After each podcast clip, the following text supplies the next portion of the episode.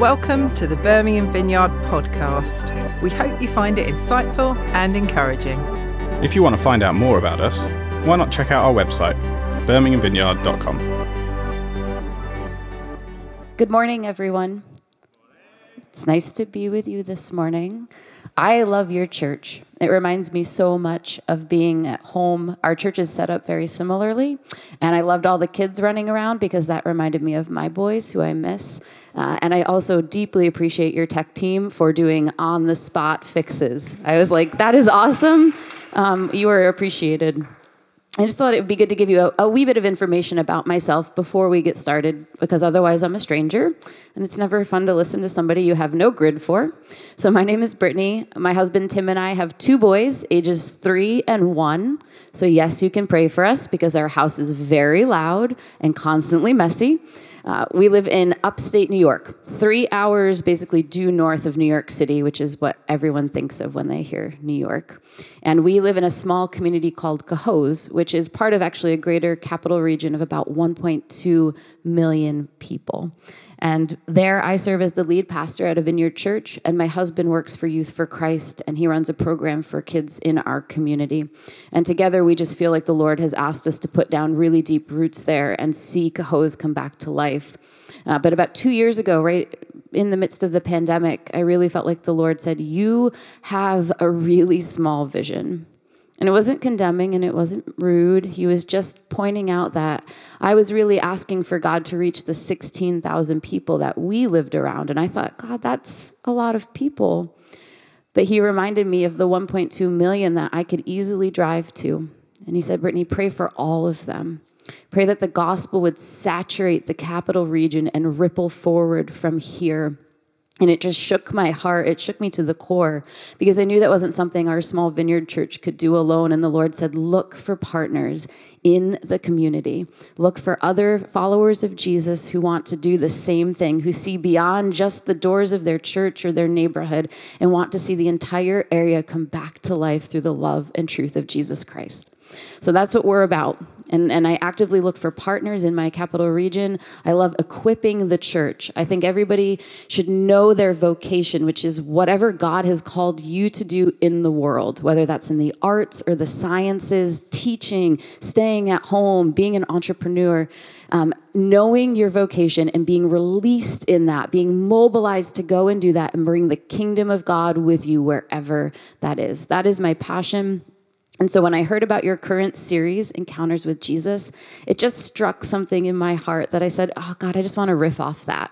I just want to reach into that a little bit more. I'm not going to, you know, try not to go back to where your pastors have already been or where they're going, but just some some message that the Lord put on my heart to share with you all today. And I should give you one last brief bit of information. At SCV, which is our church home, we do a lot of interactive teaching. And part of that's because in 2020, we hired a guy from England and he came over. He's my right hand. He's wonderful, which makes this feel like coming home a little bit for me. Um, but Dan was always really good about saying, Brittany, we need to make sure that we're hearing the word and doing it in the moment. So I love that you guys have tables. And I want to encourage you, as much as you feel comfortable, I'm going to have simple exercises just just thought questions things maybe you can turn and talk to a neighbor about this morning. And i just want to encourage you if you're comfortable to just run with it.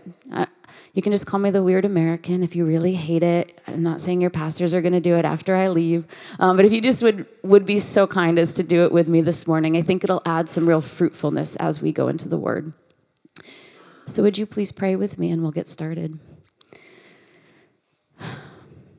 Holy spirit we're so thankful for your presence here, and we ask you to increase. You have a word for each person here, whether they know it or not, because you are delighted that they're in this place and you want to reach their heart. Would you let your love pour out right now? In Jesus' name, amen. So let's start off with a quick exercise 15 seconds.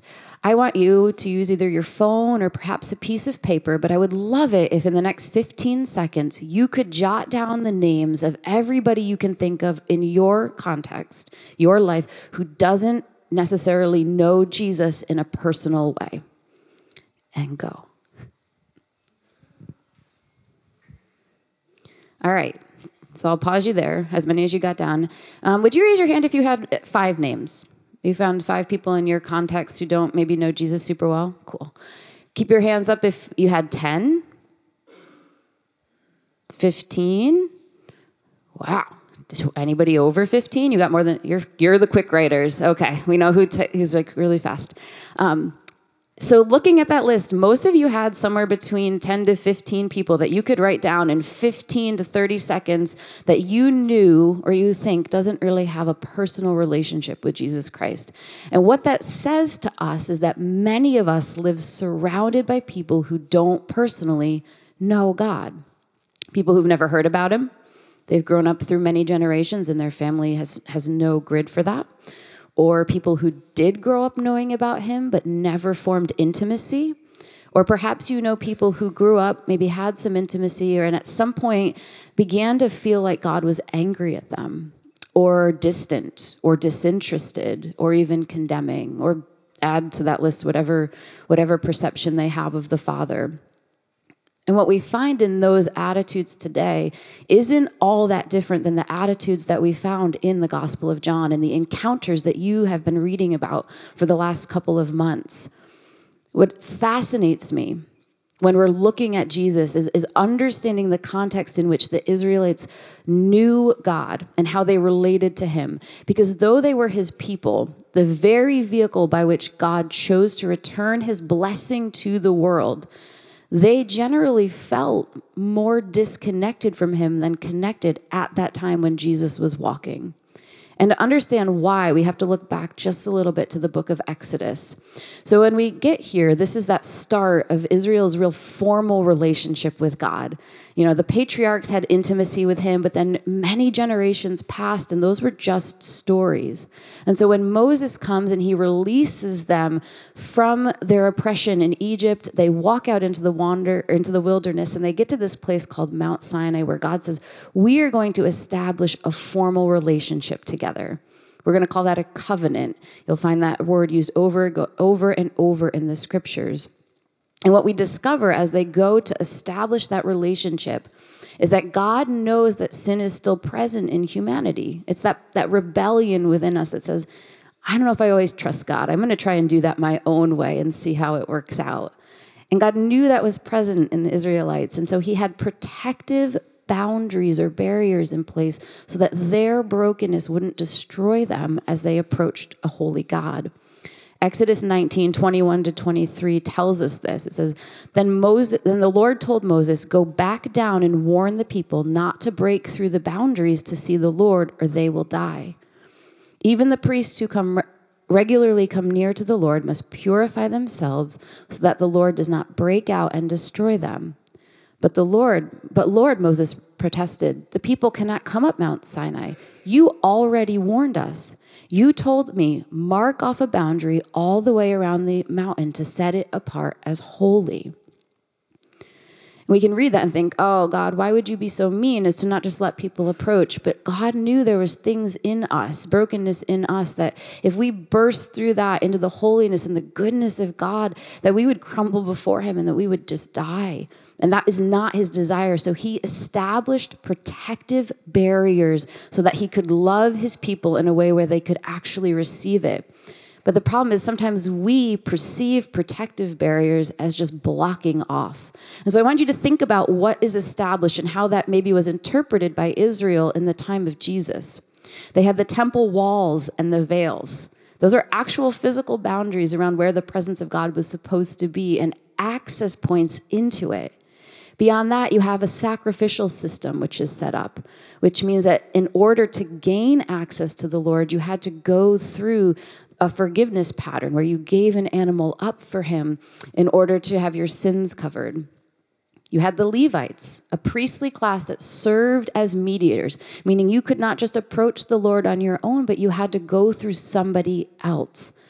And then they had the law, this external guide or set of guidelines that was meant to guide them towards the heart of God, but ultimately at times just became this add on list where priests kept putting more and more, and it became this yoke or this giant burden of things that no one felt that they could actually live up to.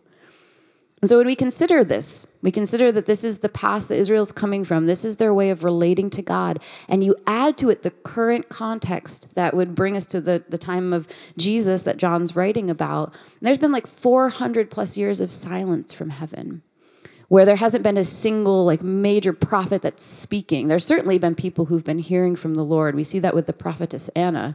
But for the vast majority who listen and look for somebody to direct them, there hasn't been that person.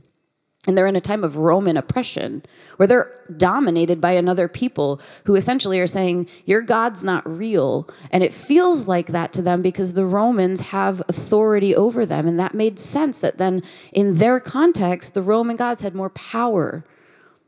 And so Israel feels really small.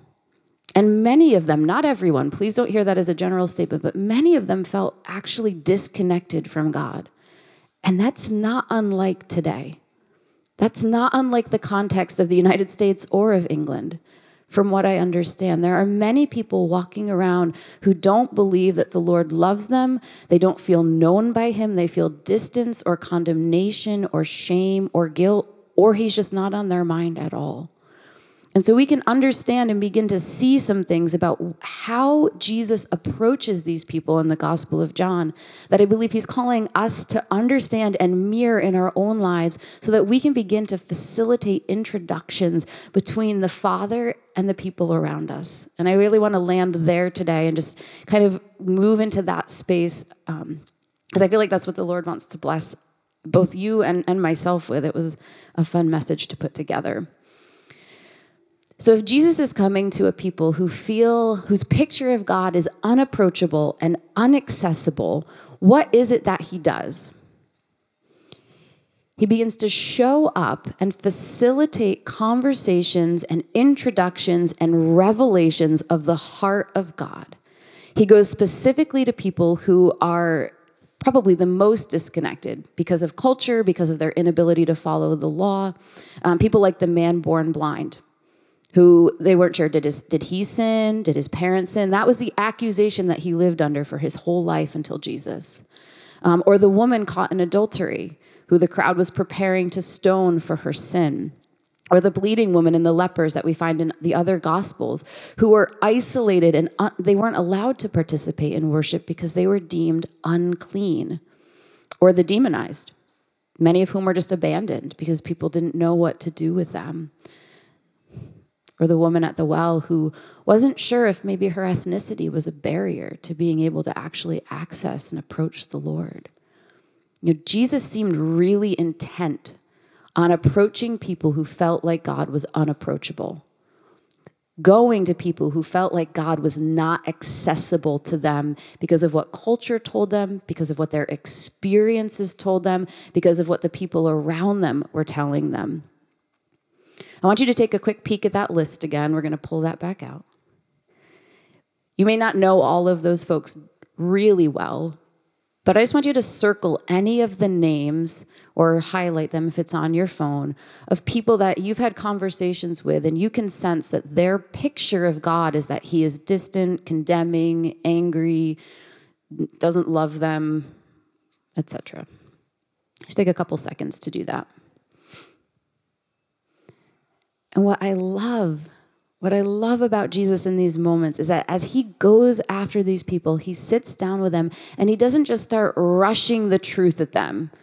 He doesn't just start pouring out all this, this revelation of the scriptures necessarily, but most of the time he sits down and he listens and he empathizes and he hears their heart. And as he does that, he begins to reveal what the character of God is truly like. Because we're told in John 14 9, anyone who has seen me, Jesus says, has seen the Father. And so as he comes alongside people, sits down next to them, he begins facilitating, facilitating introductions between God and his creation. He goes up and he says, I'm going to sit down and have a conversation with you. And that's God sitting down next to people who feel unseen and unwanted and undesired by God. And in doing that, begins to start a new conversation, a new revelation where God's heart begins to manifest and become clear to people who have only had a foggy image or a foggy picture of who God is. They begin to experience compassion and justice and mercy. Women feel seen. The ill are touched physically for the first time, maybe in years. There is a sense of being known and wanted by God. There is safety. There is approachability. All the things that culture and experience have kind of built barriers around, Jesus begins to push into and say, I want to show you that that is not who God really is. That there's more to his character, more to his heart, and it is good and it is rich and it is lovely. And we cannot miss the significance of what that does. Because what rescues people, what restores people back to faith in Christ, what sets them free, what deepens our discipleship. If you're a follower of Jesus here and you already know him, what deepens your discipleship isn't ultimately the things you know about God, it's not participating in participating in the right religious actions, but it's surrender to intimacy with God and that's what Jesus is facilitating when he sits down and has these introductions with people. He's facilitating a depth of intimacy that they've never experienced. And what happens as they see the character of God revealed in Christ is that it moves their heart to a place of vulnerability and surrender. And as they step into the vulnerability and surrender, healing is released freedom is released, salvation is released, revelation that brings them to a place of intimacy and deeper connection and greater wholeness begins to come. And we can't miss the weight of that because we are made in the image of God. Jesus says He comes and lives within us. The Spirit empowers us. And to think that we can do the work of the kingdom any other way than Jesus did it would just be silly. Sometimes we overcomplicate this concept of discipleship and we create lots of programs which are very good. And we create lots of strategies which can also be very good. But at the core of it, God is saying what's going to change people's hearts is vulnerability and surrender to me. And most people are not going to be programmed into vulnerability, including people who've been following Jesus for decades most of us are going to move to greater vulnerability when the heart of God is revealed to us through Christ Jesus. When we know that He is safe, that He is trustworthy, and that He is good. And so, because we know those things, we'll follow Him to a greater place, to a, a greater space of risk or connectivity with Him, or just simply moving. When He says, Go, go across the street and talk to your neighbor and you're really shy like me and you're like, I don't want to do that, God. And He says, No, I'm beckoning you. Go reveal the goodness of my heart by going across the street and having a conversation with them. There's such simplicity and yet power in this. And isn't that what we see in the Gospel of John with these encounters with Jesus? It's simplicity, and yet the power of God and the presence of God continues to fall. And we say, God, I want that for my kids or my neighbors or my coworkers. I want that for the people at university or in the grocery store. And we wonder, how can I make that happen? How can I facilitate the same kinds of things that I see you doing? And I feel like the Lord says, make me approachable. As you go close to people, as you draw near, get proximate, this requires proximity. As you get proximate and you are authentic about your faith, we're not walking around pretending everything's fine and that because we follow Jesus, rainbows and unicorns come after us, because that's not authentic. People will see through that and say, I don't think your faith is real. Maybe you're part of a cult. And you're like, yeah we would say, No, I struggled with that. Oh, you're going through a hard time in your marriage. I'm really sorry to hear that. You know, I experienced that too. And I prayed, or I read this scripture, or I was encouraged by this message. Or somebody's struggling with their kids and parenting. Everyone is struggling with their kids and parenting anywhere in the world at any given time. We love them, but there's so much challenge to raising another human being. And you know that if you have people in your life with young kids, that is an inroad to being able to say, hey, have you experienced this, this, or this? I have. And you know what God revealed to me in that? He is a really good father who teaches me how to father. Or he's a really good and compassionate and kind God that teaches me how to mother. We have opportunity after opportunity to have these unique and simple yet dynamic encounters with the people around us as we reveal the heart of God to them that invites them to intimacy and surrender. As we reveal the goodness and the character of God, because I want to look really quickly at what Jesus did not just in his encounters with John. In his life, Jesus is facilitating all of these, these introductions that make God accessible, but it's in his death and his resurrection that God that Jesus truly makes God approachable. Because look at what he does. In Hebrews 7, 25 to 27, we're told, Jesus is able once and for all to save those who come to God through him.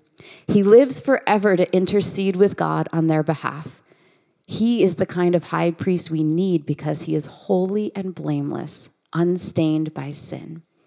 He has been set apart from sinners and has been given the highest place of honor in heaven. Unlike those other high priests, he doesn't need to offer sacrifices every day. They did this for their own sins first and then for the sins of other people. But Jesus did this once for all when he offered himself as a sacrifice for the people's sin. And what that means, what that passage is saying is that all of those barriers that made God feel inaccessible have been broken, quite literally. The veil in the temple was torn. The presence of God moved from the temple place into his people. He began to indwell the people moving among the rest of the world. The process to approach that had to that required the sacrifice of animals again and again and again has forever been covered by Jesus. The approach to God, you never have to do that sacrifice again. It is covered once and for all by the goodness of Jesus Christ, who became our high priest. We don't need another mediator. We have him sufficient forever for the rest of our lives. And we get to live as a new creation, not with an external law and set of rules, but with the gift of the Spirit guiding us, writing it on our hearts. Jesus made God approachable and accessible to the entire world through his life, death, and resurrection. And it's his delight and joy to release that to us as well. I want you to turn and talk to a neighbor really quick. You've been doing these encounters with, with John for a few months. I looked back on your list. Um, and I just want you to say to the person next to you, what thing has Jesus revealed to you about the Father that is new to you? What has He revealed and how is it impacting you?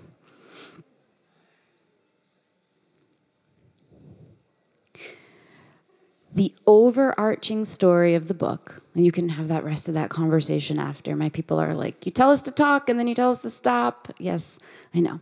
But that's what you can have coffee for after, or tea.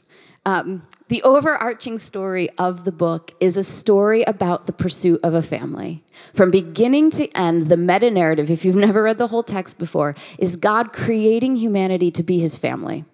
Saying, I want men and women and children to be my family, to sit at my table and enjoy intimacy with me, and to create in the way that I create. That's what God created us for. And we resisted that because we want control over our own lives, even though that never goes well as much as we might think it does. It never goes well. But God is in pursuit of his family, and he will not stop. He wants to bring us back to the table. That is his deepest desire is for you to know and everyone in the world to know that he has a place at the table with their name at it and their favorite meal and he wants to share it with them. And so, what he has done, what Jesus has done, is made a way for that to come in fruition. He made God approachable, he made God accessible. And the gift and the challenge for the church today is that that is what he has called us to do. We're told in 2 Corinthians 5, we've been given the ministry of reconciliation, where we are Christ's ambassadors, making his appeal to the world come back to God. And what that means is that we have been given the ministry of facilitating introductions between God and the people around us. We have been given this gift of saying, Go and reveal the goodness of who I am so people will trust me so they will feel safe with me and they will give control of their lives back over to me because we know when we give control to God, we find real freedom. That's where our hope is in. It's not trying to figure it out on our own, but experiencing the fullness of what He has made us for and trusting Him more and more with our lives. So I got one last question for you, and, and I don't mean for you to answer this today in this very moment, but I want you to look at that list again. One of the interesting things that we can do as a people is own lostness around us, which means you are not where you live or work or go to school by happenstance. You are there to bring the kingdom of God. You are there to reveal the heart of God. You are there to facilitate introductions. And so we have this privilege of owning the lostness around us, not in some way where you're responsible for their salvation. That's Jesus' job. But where you say, I see you and I want to be spiritually accountable to pray for you and you and you every day because I want to see the kingdom of God move in your life. Where we say, I'm going to think of these three coworkers or these four classmates and I'm just going to God, I'm going to bring them before you and say, God, how can you use me to facilitate an introduction? You have a list. You already have names of people who came to mind. I think these are people that God is inviting you to go this week and say, begin to pray with Him. Ask Him, how do I facilitate introductions? How do I reveal the truth of your character so people will trust you? And don't overcomplicate it. In the vineyard, we know that we follow the Holy Spirit. He's going to give you those answers, and it may be really simple. I'll share two very quick stories, and then we'll transition to worship and ministry. The first is this: I, my husband and I moved into our neighborhood in April of 2021, so not quite a year. Um, we we move, we live in a city. We don't have a driveway or a garage. I don't know. I haven't seen many of those here either. We have a garden. That's important. We have a garden but we live where we just everybody's street parking you share and on our son's third birthday which was three months after we moved in our neighbor from across the street came and banged on our door in the middle of the party and was like somebody parked in my parking spot and they better move right now. I'm so furious. And i just was so bewildered because it's street parking. And i'm like i looked at my husband. I'm like did, we have assigned parking spots. Did i miss the memo? And i was instantly angry was my son's birthday. We had friends over. And it didn't take very long, however. I had my instant moment of anger, and then the Holy Spirit said, You need to, because I would we'd been praying for our neighborhood since we moved in. He said, This is an opportunity, and you need to go and ask whatever guest is there to move their car. So it turned out it was my brother in law, Luke. So he got in his car and he just moved further up the block, and she could take her parking spot back. So, cue later that night, I'm sitting with my husband praying, and I'm like, I'm still angry. and the Lord goes, You need to bless her now. I'm like, Bless her, we moved the car. Isn't that enough? And the Lord said, You need to give her a gift certificate for dinner, a voucher for dinner. And I'm like, I don't even know where she goes out to eat. Like, we've never had a conversation. I didn't even know her name before she banged on my door.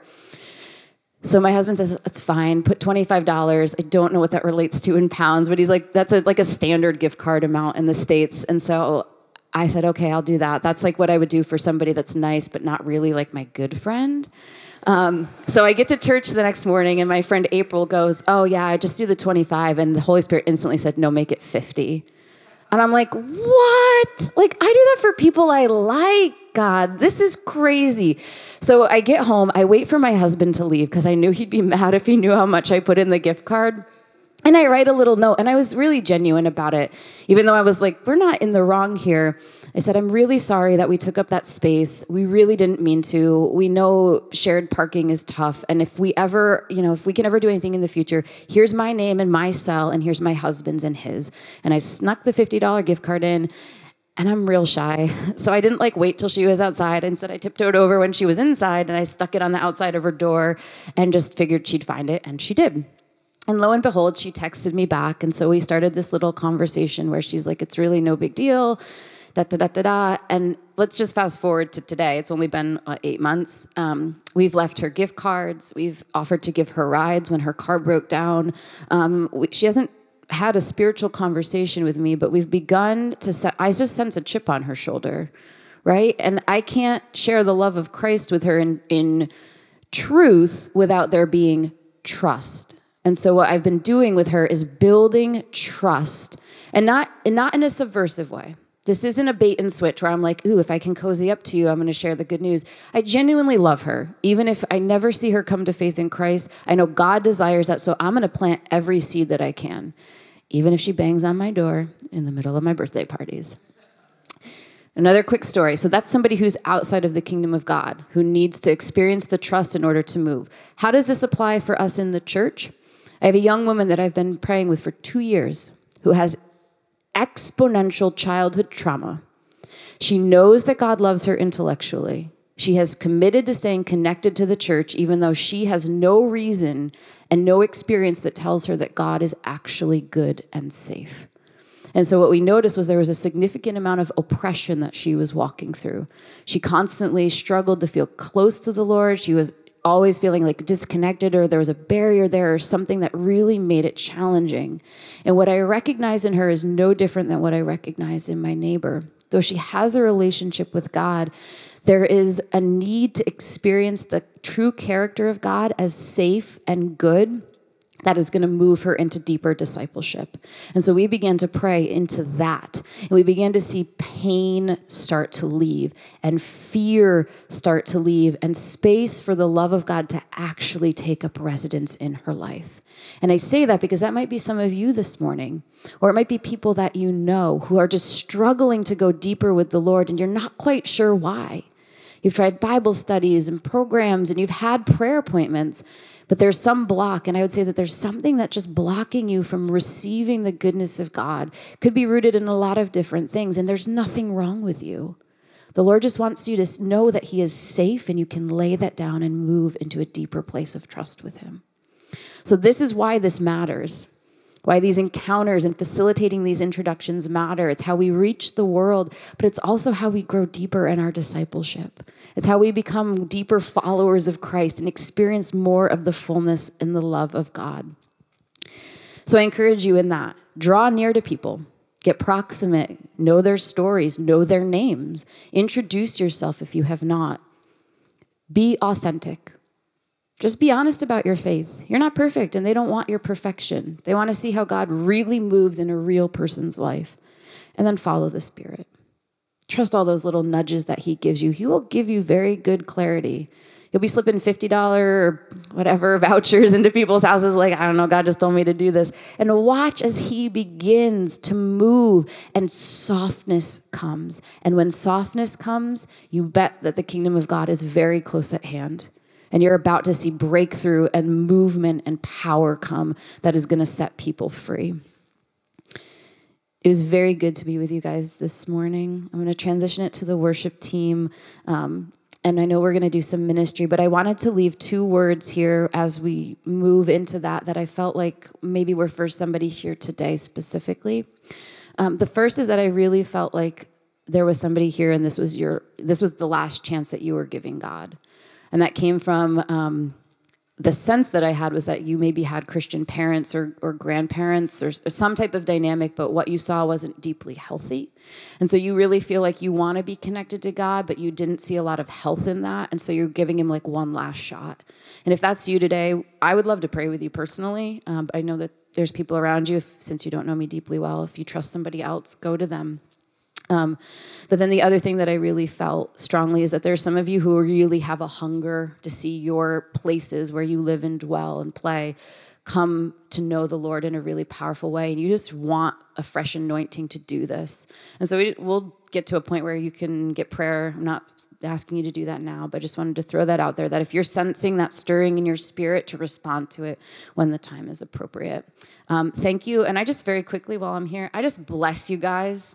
There is like deep health in this place. You guys are a beautiful church, and God is putting down some very good roots right here. And I just sense like um, a, a spring of living water flowing from this center out. And so I just bless you guys to just keep doing what you're doing. Trust that the fruit will come as you water and plant and tend the branches. Um, don't be afraid to plant more. Um, I feel like you've got some really healthy trees and you're like really keeping the fruit good and giving them a lot of attention. But I feel like God's favor is on you to start to plant more things. Um, so maybe some of you are thinking about home groups that you've been wondering about or really casual meetups. I just bless you if the Lord's just been putting some, some ideas on your mind on how to reach your community to just lean into that, to trust Him and begin to lean into that. Um, and Father, would you just just rock Birmingham with your goodness and your grace. I pray that people here would have a very clear picture of how much you love them, how much you are steadfast, how safe you are, and that we would see just a move of the Spirit that would just bring people back to faith in Christ right now in the name of Jesus. Yes, Lord. Thank you and amen. We hope you enjoyed the talk and found it helpful. Why not come along and visit us? We gather at three services across two sites on a Sunday and meet during the week in small groups across the city. More information on both of these can be found on our website. Thanks for listening and God bless.